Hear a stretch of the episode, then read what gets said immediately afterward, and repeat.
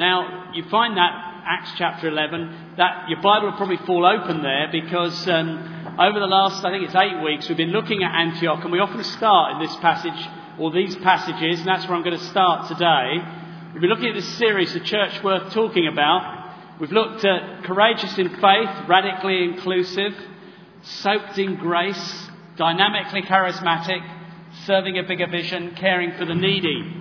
All features of the Antioch church, which is an amazing church, very uh, key in the early history of the, the Christian church. Um, in fact, we'll see that particularly today in one or two ways. Um, they were the first sort of big Gentile church. They, they had a Gentile probably majority, although they had Jews as well. And it was there that Paul and Barnabas began to work together. Paul began his teaching ministry, which must have been very exciting. And then from then on, they spread out and uh, missionary journeys. They obviously affected the whole area. Paul based himself there before his missionary journey. It's a very exciting church. We find it provoking. We want to be a church like that. We believe God's called us to be an Antioch type church. We do serve a wider region within our group of churches, New Frontiers. I myself been released in recent months to do more of that. This, this very afternoon, I will be over with Guy Miller, and some of you will probably go over as well, for the setting in of Dave Thompson as an elder at Grace Church Chichester. One of our own elders given away to that new church. Actually, the more I realize, more I've got into it, and only yesterday I was talking to my son and daughter-in-law who were visiting us with, our, with three of our grandchildren, and we're talking because they go to that church. I feel it's a very key time. Dave and Ali have been great benefit. Um, uh, was saying how lovely Ali was. She'd got to know Ali, and uh, Ali had done something at the women's thing. And uh, to, to be honest with you, without being going into too much detail, it's a very strategic thing. I think the church had grown quickly. It's only four years old, and it, it's about 400 gathering. But actually, that was a bit of a, a, mixed bag in many ways. And I think there was a struggle going on just to hold it together and hold values. And bringing in Dave and Ali, it's like bringing solidity, really grounded in the Word, grounded in the values of our sort of church. Great alongside Steve and Joe. Then there's Dave and Pam, who were elders with me actually at Hastings some years ago. They're also joined the team about within the last year, I think. And suddenly there's solidity, and it's just a key time for leadership there. And it's, it's I think, going to hold that church through a, what's been a slightly odd, bumpy year or so as all settles down. And I think it's going to ensure that it's a healthy, strong, probably Antioch style church itself. So, Guy Miller, as you know, we don't need to bore you all with the details, but he comes from here as well. So, in actual fact, I think we are appropriately seeing ourselves as having this Antioch model. In which case, battling for the truth is an important part of learning what, what God wants to do with us and how uh, He wants churches to be. So we're going to read, actually, I've got quite a lot of PowerPoints. They're not points, they're scriptures, really, because we are hopping about a fair bit this morning. And so I think all these readings are going to come up on the screen, actually. But the title is A Church Worth Talking About, Battling for Truth. And I'm going to read several short passages. The first one is Acts 11, 22 to 26. So let's get started. News of this reached the ears of the church at Jerusalem, and they sent Barnabas to Antioch. When he arrived and saw evidence of the grace of God, he was glad and encouraged them all to remain true to the Lord with all their hearts. He was a good man, full of the Holy Spirit and faith, and a great number of people were brought to the Lord. Then Barnabas went to Tarsus to look for Saul, and when he found him, he brought him to Antioch. So for a whole year, Barnabas and Saul met with the church and taught great numbers of people. The disciples were called Christians first at Antioch. Then I think it'll be on the screen for you. 13.1, just a, one verse. In the church at Antioch, there were prophets and teachers. Barnabas, Simeon called Niger, Lucius of Cyrene, Manaen, who had been brought up with Herod the Tetrarch, and Saul. Then hopping along to chapter 15 and the first couple of verses of chapter 15. Again, I think this will be on the screen for you, save you flicking around too much.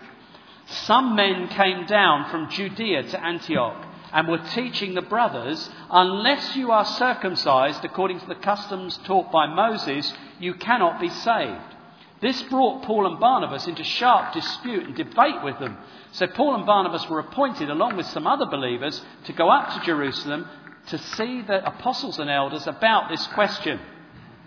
And the rest of 15, or most of it, is about that council at Jerusalem. It was very, very important for the future of the church. We have all benefited from the wisdom and the clarity that was brought at that particular council. But after the council, letter's written to the Gentiles saying, no, you don't need to follow the customs of Moses. You can just put faith in Jesus Christ. And so it goes back to Antioch, this letter, and we'll read verses 30 to 35 of Acts 15. The men were sent off and went down to Antioch, where they gathered the church together and delivered the letter. The people read it and were glad for its encouraging message. Judas and Silas, who themselves were prophets, said much to encourage and strengthen the brothers. After spending some time there, they were sent off by the brothers with the blessing of peace to return to those who'd sent them. But Paul and Barnabas remained in Antioch, where they and many others taught and preached the word of God. There is no doubt that Antioch had a great foundation of good biblical teaching, teaching the word. It was a well taught church.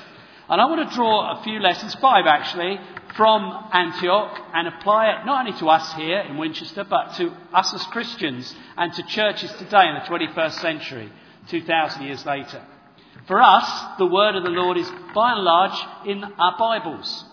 I believe God has taken the revelation that was coming then from himself, the understanding of who Jesus was and what he'd done, which was the issue here, and people like Paul have written it down, and we now have it through our Bibles. We need the Spirit to open our eyes to that. We need to have it uh, taught to understand it. But essentially, in many ways, when we're talking about learning the Word of God or battling for truth, this is the main agent by which we receive that Word and that truth.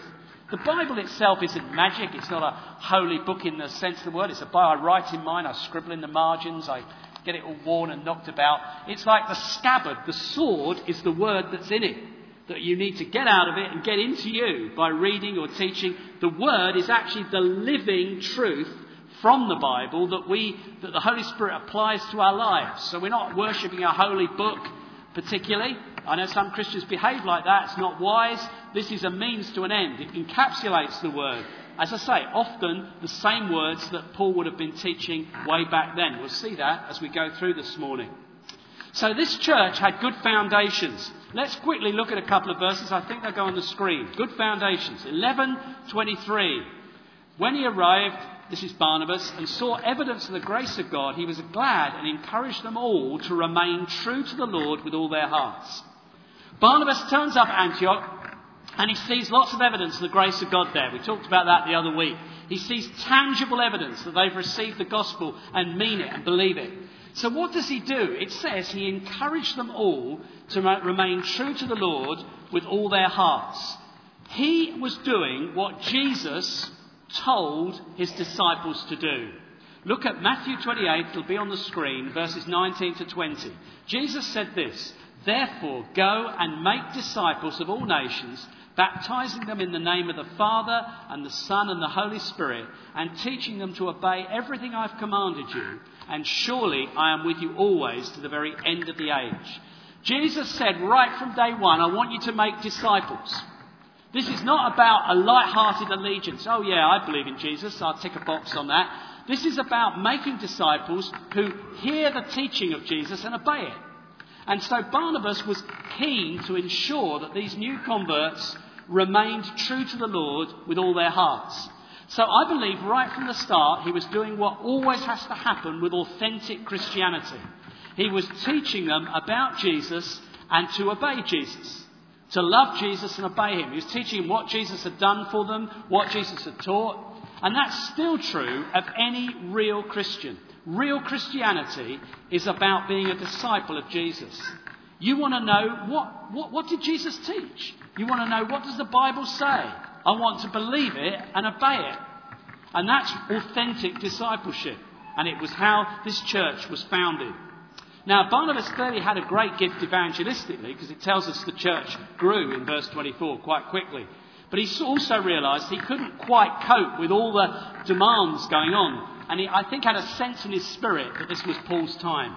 So we're told in verses 25 and 26, which will go up on the screen, Barnabas went to Tarsus and looked for Saul, and he brought him to Antioch. And then it says this So for a whole year, Barnabas and Saul met with the church and taught great numbers of people, and the disciples were called Christians first at Antioch. What a year! What would you give to be there for that year? You had the teaching of Barnabas and Paul for a year. They were a well taught church. Amazing foundations were put in in that year. We're to, um, I, can't, I can't wait to get to later in my talk. I'm, I want to see what I say. But it's quite exciting because actually I think we can have quite a good idea what they did teach. But you'll have to wait, stay awake. Um, but anyway, they taught for a year and it was an amazing year. Now that was the foundation of such a healthy, effective church. And I want to say with genuine caution, I don't want to be proud. In fact, I want to challenge you really. Winchester Family Church is a well taught church. It's almost rather similar to Antioch. I mean, you've had Greg Haslam for 21 years. It's a bit like having the Apostle Paul, isn't it? Uh, you had John, was he a bit of a Barnabas he taught? But I mean, you have these people put it together, it's nearly 30 years. Now, I'm, I'm, only talking in lifetime of us sitting here. I think there's probably a foundation back beyond that. Now, there's, that is great, but that means that has to have a, that is an investment of God. It needs an impact. It needs a result. It needs fruit. It needs a payback. It's a payback. Antioch didn't just sit there receiving talk, teaching. They received incredible teaching, which actually went on, as we saw in chapter 15. They seemed to have another bout of it after the uh, Jerusalem Council. But actually, that was the foundations of them being such an effective missionary church. They were a powerful missionary church. They reached out, they sent people out. We've seen some of it already. We must, brothers and sisters, be responsible for what we've heard. We're not meant to just have big, fat sort of minds and heads, you know, wow, we've taught this, you know, we, we know every dot every I and cross every T. No, no. We need to be able to turn that into effective witness for Jesus, living the life, missionary, outlooking church. And there's another little thing in this verse. It says that Christians were first called sorry, the disciples were first called Christians at Antioch. Now, we've talked about that a couple of times. They got the nickname Christ ones. And it's obvious the reason they got that nickname. They kept on talking about Jesus Christ. And I think that gives us at least a fairly good clue what Barnabas and Saul were teaching them, don't you? Barnabas and Saul were teaching them all about Jesus. And these people had a year focused on who Jesus is, what he did, he died and rose again, what that means for you, what the gospel is, how that applies in your life. And the Holy Spirit's come to do this, to make it real. And they were just soaked with Jesus. And so the outside, oh, these people are always on about Jesus Christ. They're the Christ ones. Well, actually, the church took that as an honourable name. And uh, it was taken with pride and applied. So there's a great foundation of being devoted to Jesus. I think if you are going to be effective as a Christian, you must be deeply rooted in understanding who Jesus is and what he's done. It is all about him. We sing that sometimes, but it is all about him. And actually, he is the truth. He's the way, the truth, and life. Our faith is a faith in Jesus. Our religion is not really a religion, it's a, it's a relationship with Jesus Christ worked out daily. And that's clearly what was taught here. It was very Jesus centered. May we always be Jesus centered. Let's move on quickly. Call next healthy diet. Basically, it didn't just, it wasn't just a foundation. There was an ongoing spiritual diet. You probably noticed it when we read it, but it's two verses just up if you can, the next two, Acts 13:1 and 15:35, that just indicate this. In the church at Antioch, there were prophets and teachers, and they're by name called teachers, some of them. And then Paul and Barnabas, after the Jerusalem council, remained there with many others and taught and preached the word of God. There was an ongoing emphasis at Antioch on teaching, and that needs to be true here. We never say, right, we've done it, done and dusted it. We, we don't, we want all sorts of other things now, but you know, we're great. And I love worship. You know that. I, I was deeply moved by some of the worship I experienced uh, Bethel and other places over the summer. But we must never say that excludes teaching the word. This church continued to have a diet of teaching God's word, and so should we. That's part of a healthy diet. And this good atmosphere bred other teachers. It's clear there were many others who taught there. Don't know who they were. but they were, as it were, um, breeding teachers and preachers. They sent people out who were teaching the word, almost certainly into the whole region around. That's the sort of thing an Antioch church did. Now, this church does that. We do have a record of producing leaders. As I mentioned Guy, I mentioned Dave, but there's many others. We do have that in us and in our DNA. That's healthy.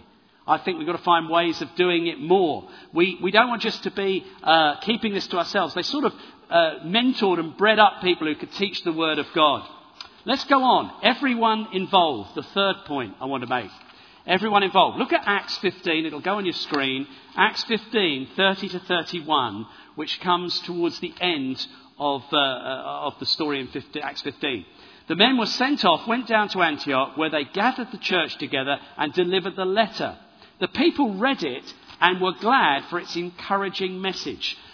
Now, just notice, you can read the Bible and not notice something. Notice this was the whole church.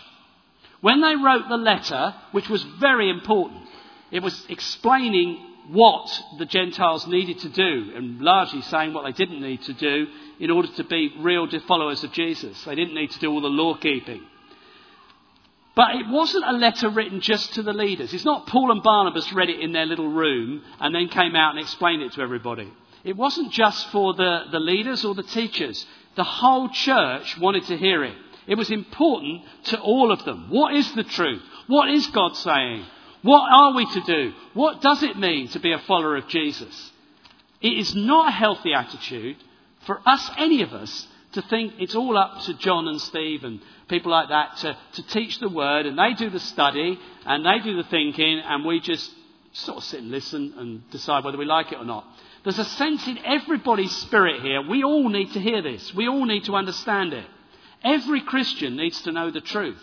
Every Christian needs to think it through. I was so glad that so many of you came to the atonement talk last Sunday evening. It was quite dense, it was quite full of material, wasn't it? I do know that. But I understand you might not all say, cool, I wouldn't want to do what John did. I, I mean, thank God I've got not just gifting, I've got time to, to actually read stuff. You might not want to do it, but you need to understand it. You need to get it as best you can, what Jesus has done.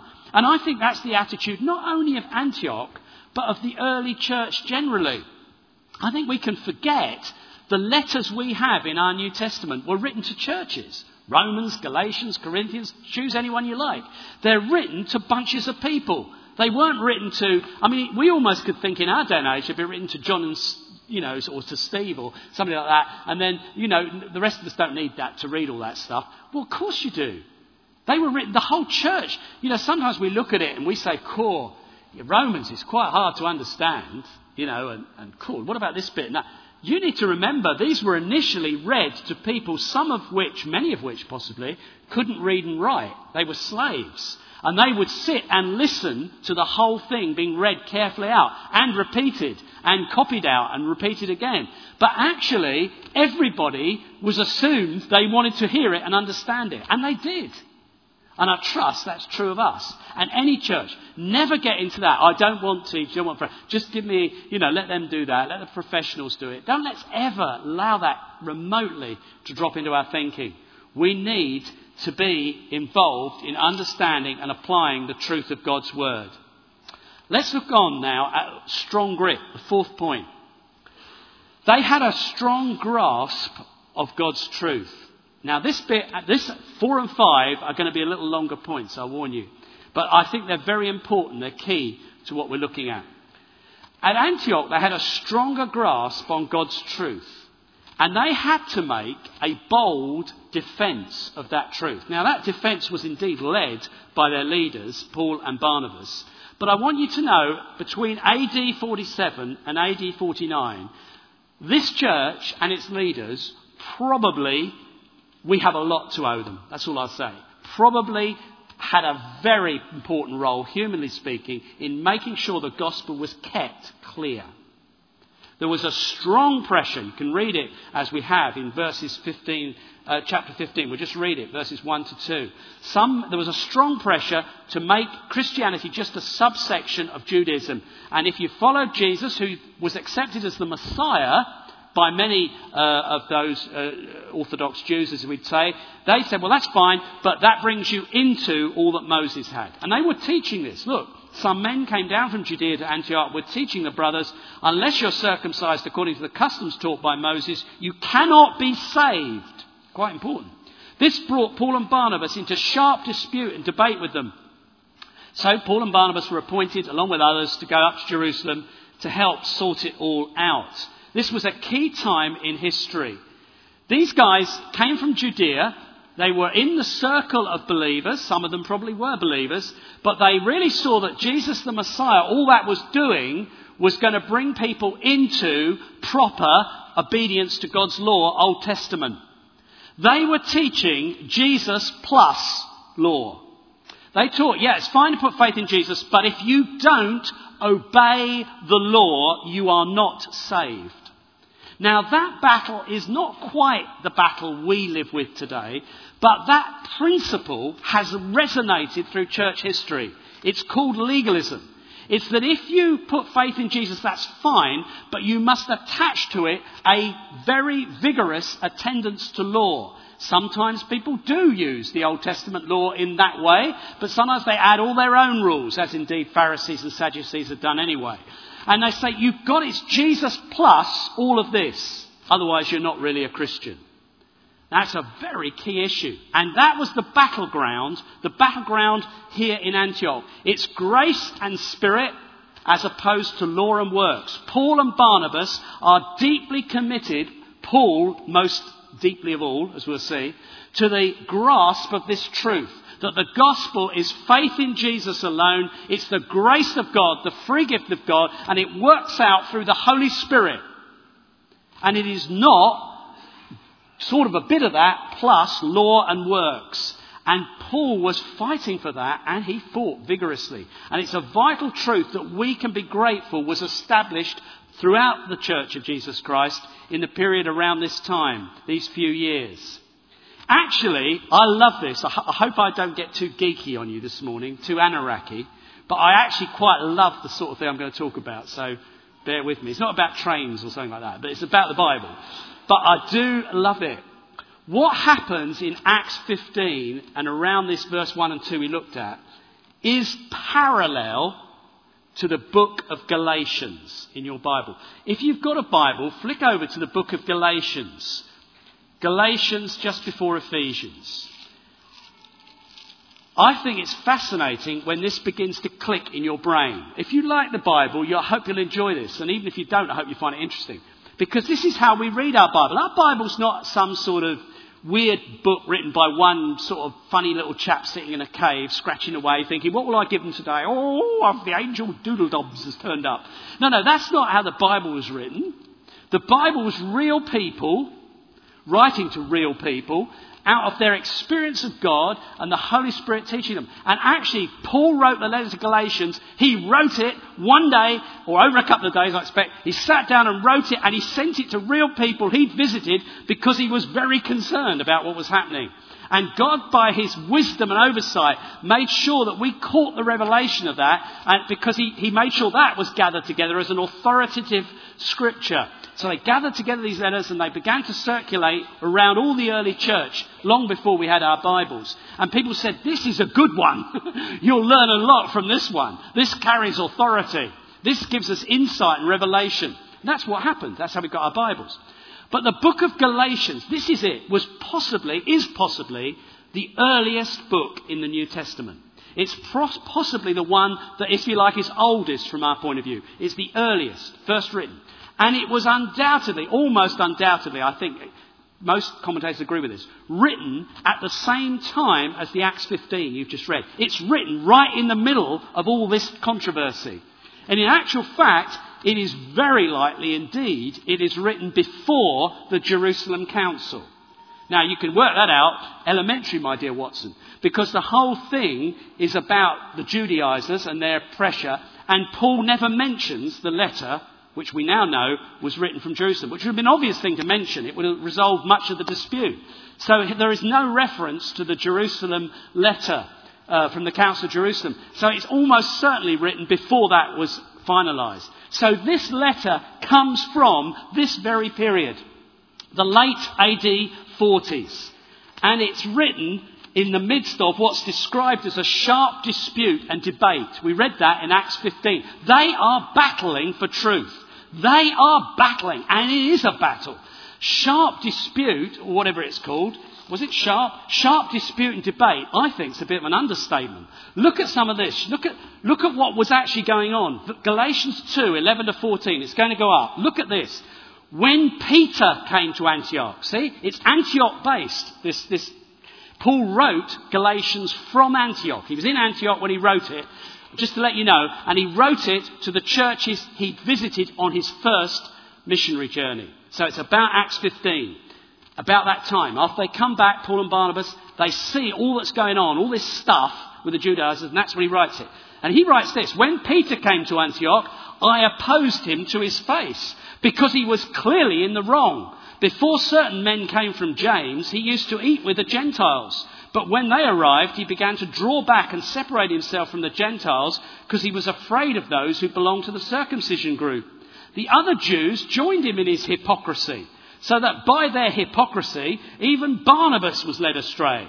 When I saw that they were not acting in line with the truth of the gospel, I said to Peter in front of them all, You are a Jew, yet you live like a Gentile and not like a Jew. How is it then that you force Gentiles to follow Jewish customs? Paul was having a sharp dispute. Even good men like Peter and Barnabas were wobbling. They were wobbling. They thought, whoa, perhaps we, can we really say don't take any notice of the law? Are we really saying the law hasn't got anything to offer? It's all by the Spirit in faith in Jesus? That's a tough. No wonder Christians wobble with it. Even Peter and Barnabas had a wobble. And I think it's Paul who strengthens them. And Paul was such a clear grasp of what was going on that he was the one who led the party that went down to uh, Jerusalem. You see, Paul's credibility was enormous. Paul had incredible, uh, sort of, if you like, street cred within the church. I'll tell you how and why. Apart from his clear ability to teach, it wasn't so much that. He had a top class Jewish pedigree. If anybody was going to be locked into the law, it would be the Apostle Paul. He was a Pharisee of the Pharisees. He'd been educated under Gamaliel. He had a top class Jewish brain, but he actually knew the law inside out. In fact, he was so zealous for the law that he himself was a leading Judaizer. He had gone round more than, he was persecuting Christians. He'd made sure Stephen was martyred. Paul had been very clear about the law. In, in keeping the Jewish law, he was exemplary. But he was radically converted. Paul met Jesus on the road to Damascus. The whole thing turned his world upside down. He put faith in Jesus Christ. He realized that his sins were forgiven what, through what Jesus had done on the cross. And it was all by grace. And the Holy Spirit would fall on him and others and had fallen on him when Ananias prayed for him. We read that earlier in Acts some other time. And the Spirit of God came on him and he realized God came on the inside and changed him. We don't need the law. I understand it. Jesus fulfills the law. All that stuff, all those promises come to fruition in Jesus. And Paul got it. Now, he'd also meditated on it. He'd been away some years, a nobody really, meditating on these, what he knew, meditating on Jesus. And it's Barnabas who brings him central stage, as we saw. And all of that meditation, all of that understanding comes to fruit. And Paul says, no, we are not losing this. And he holds the line even when Barnabas and, Paul, uh, and Peter waver. The gospel is for all nations. It's by faith alone. Jesus is, is the son of David, fulfilling the promises of Abraham, reaching to the nations like Isaiah prophesied. Paul saw it. Now, he was in no mood to give this ground away.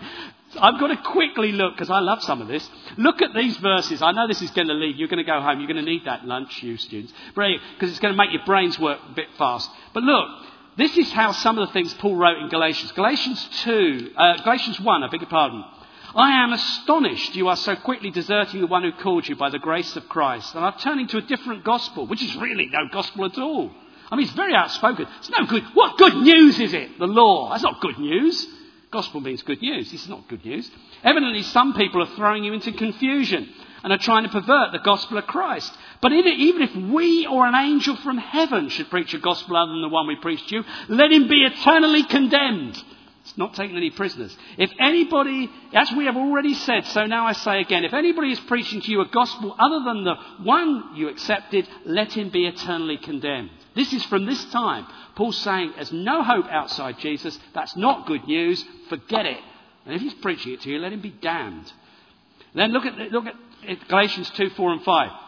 This matter arose because some false brothers had infiltrated our ranks to spy on the freedom we have in Christ Jesus and to make us slaves. We did not give in to them for a moment so that the truth of the gospel might remain with you. See, this is what Paul's fighting for the truth of the gospel.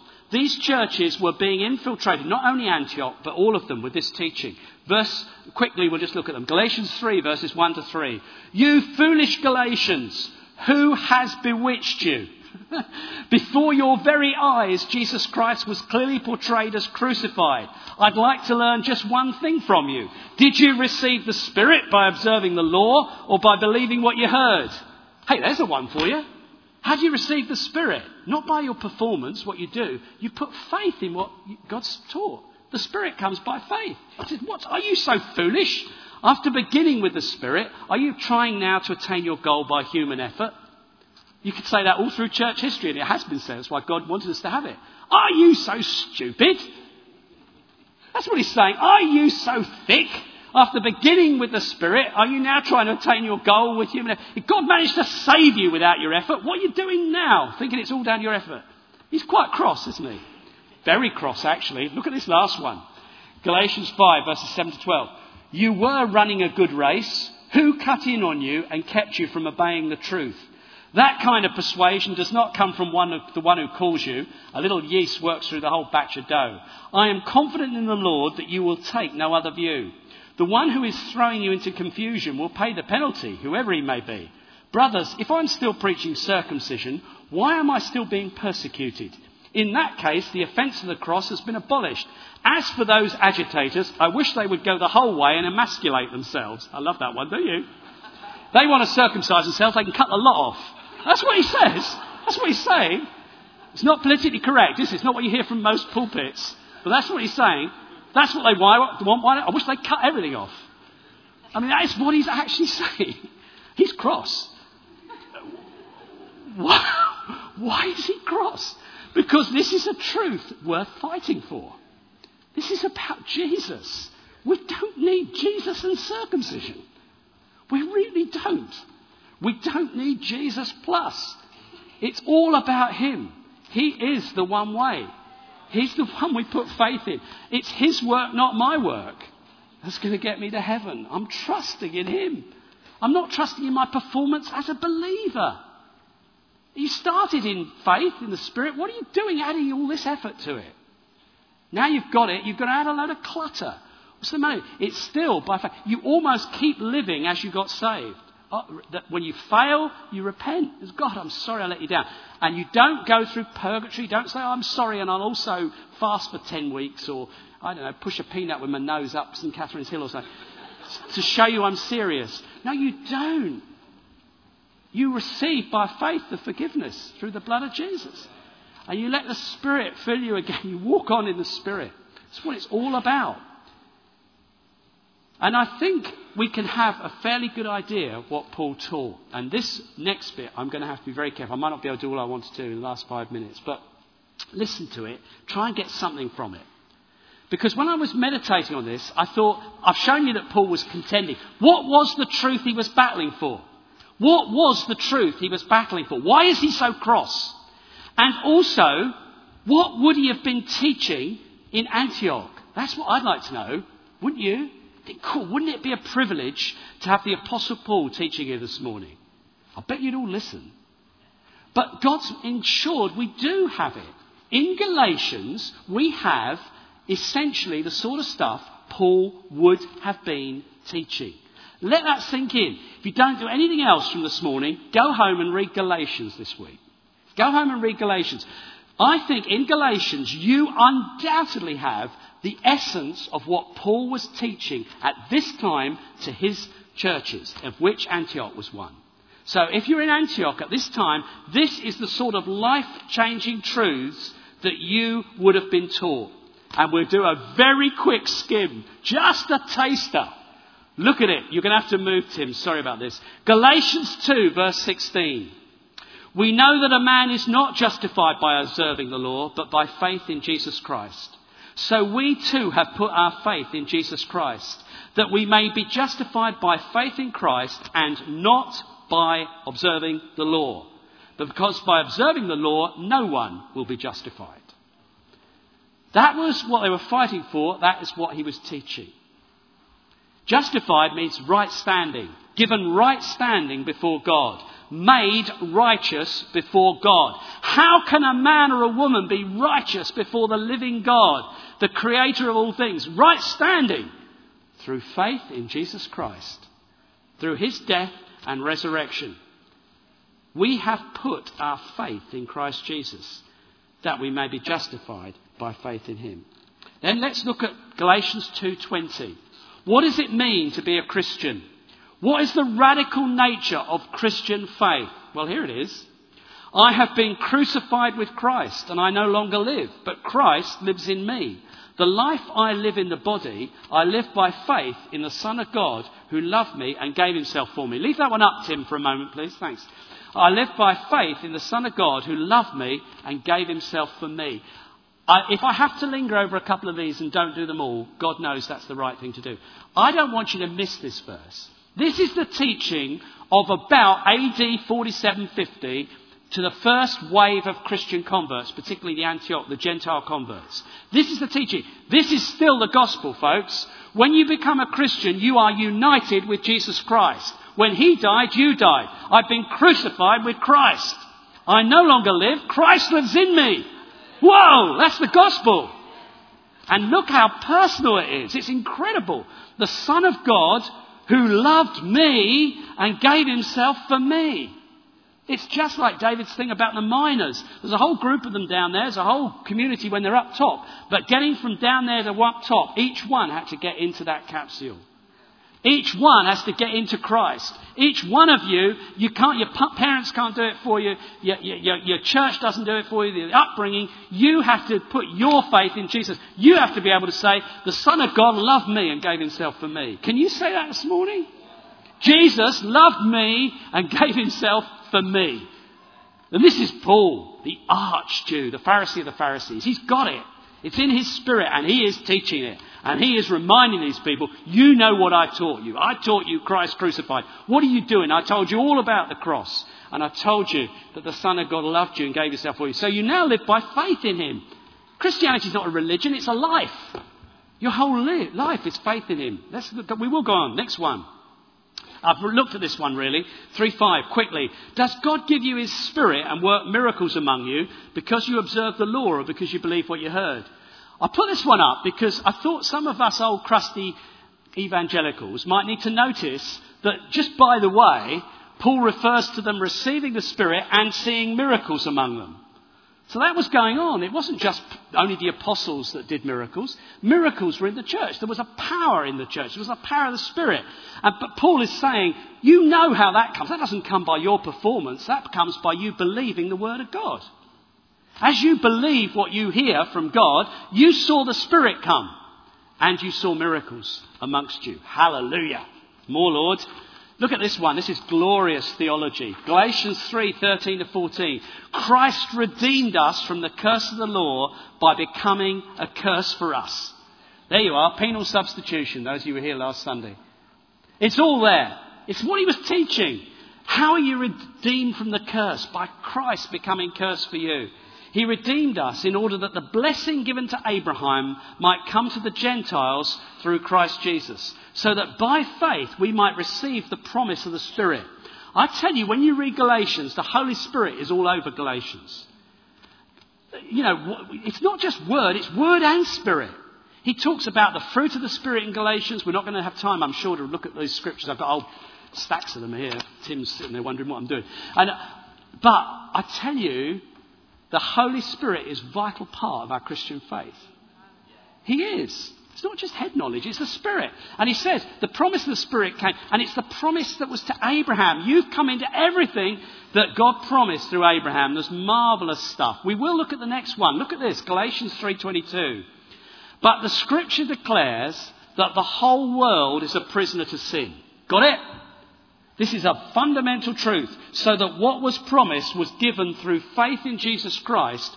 Um, um, sorry, so, what was promised, being given through faith in Jesus Christ, might be given to those who believe. I'll just calm down because I won't speak properly. Just get this.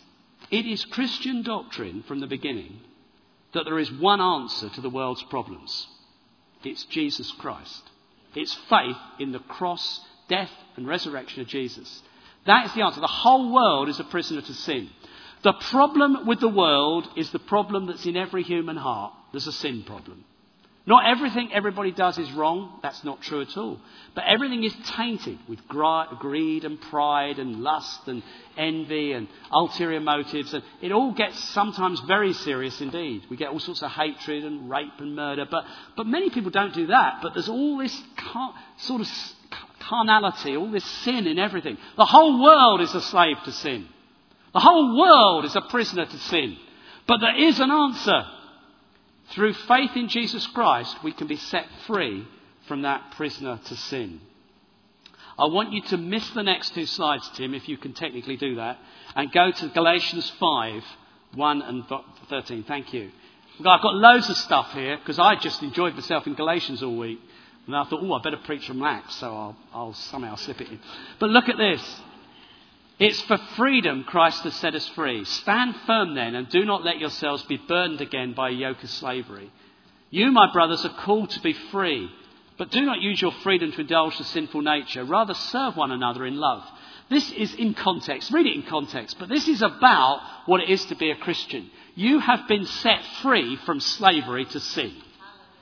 It's wonderful.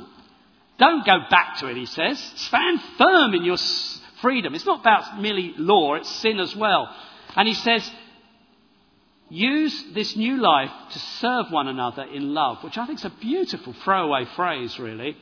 They were teaching people this freedom meant you're free to love each other. Then let's go to the next one. It's all part of the similar context. So I say, live by the Spirit, and you will not gratify the desires of the sinful nature. So Paul taught them live in the Spirit, walk in the Spirit, and you will not keep falling into sin. But the fruit of the Spirit is love, joy, peace, patience, kindness, goodness, faithfulness, gentleness, and self control. These are fruits the Spirit will bring out in your life as you walk in the Spirit. Against such things, there is no law. Those who belong to Christ Jesus have crucified the sinful nature with its passions and desires. Since we live by the Spirit, let us keep in step with the Spirit. What's the way to live a holy life? Walk in the Spirit. Keep in step with the Holy Spirit. Love Jesus, be filled with the Spirit, walk in the Spirit. And let the fruit of the Holy Spirit change you. The expulsive power of that new affection. Love, peace, joy beginning to burst and fruit in your life, which will take away some of the awful works of the flesh that Paul refers to earlier in that same chapter. And so we come to something just from his last chapter, 6. A wonderful summary of what I think he was teaching. May I never boast except in the cross of our Lord Jesus Christ. That's what he kept on about, the cross of our Lord Jesus Christ, through which the world has been crucified to me and I to the world. Neither circumcision nor uncircumcision means anything. What counts is a new creation. exactly. Like, you're all arguing about circumcision and saying, oh, well, you know, I'm a Jew circumcised, I'm not. I'm I mean, you get both sides. You get people who are proud of not being circumcised, probably. But in the end, he says, what counts is a new creation. And that comes through the cross of Jesus Christ, which is a radical cutting off. I don't need a physical circumcision, I've had a spiritual one. I've been cut off from Satan's kingdom. I've been cut off from judgment. I've been cut off from the world through the cross of Jesus Christ. And I now live in this new creation by the Spirit. Now, that is Christianity, folks. That's what Antioch was being taught. And that was, I won't have any more slides, thanks, Tim. And that was applied in their lives. And if you're going to be a church, if we're going to be a church worth talking about, we've got to be these sort of people. This is the truth that Antioch would have been brought up on. And it probably was restated at the end of Acts 15. They came back with the new confidence. Yep, we've got it. You know, we're not going to go back to the law. And, and this is the sort of stuff Paul was nailing down right at this very moment in history. Next, I find that quite, find that quite powerful to me. Let's stand together.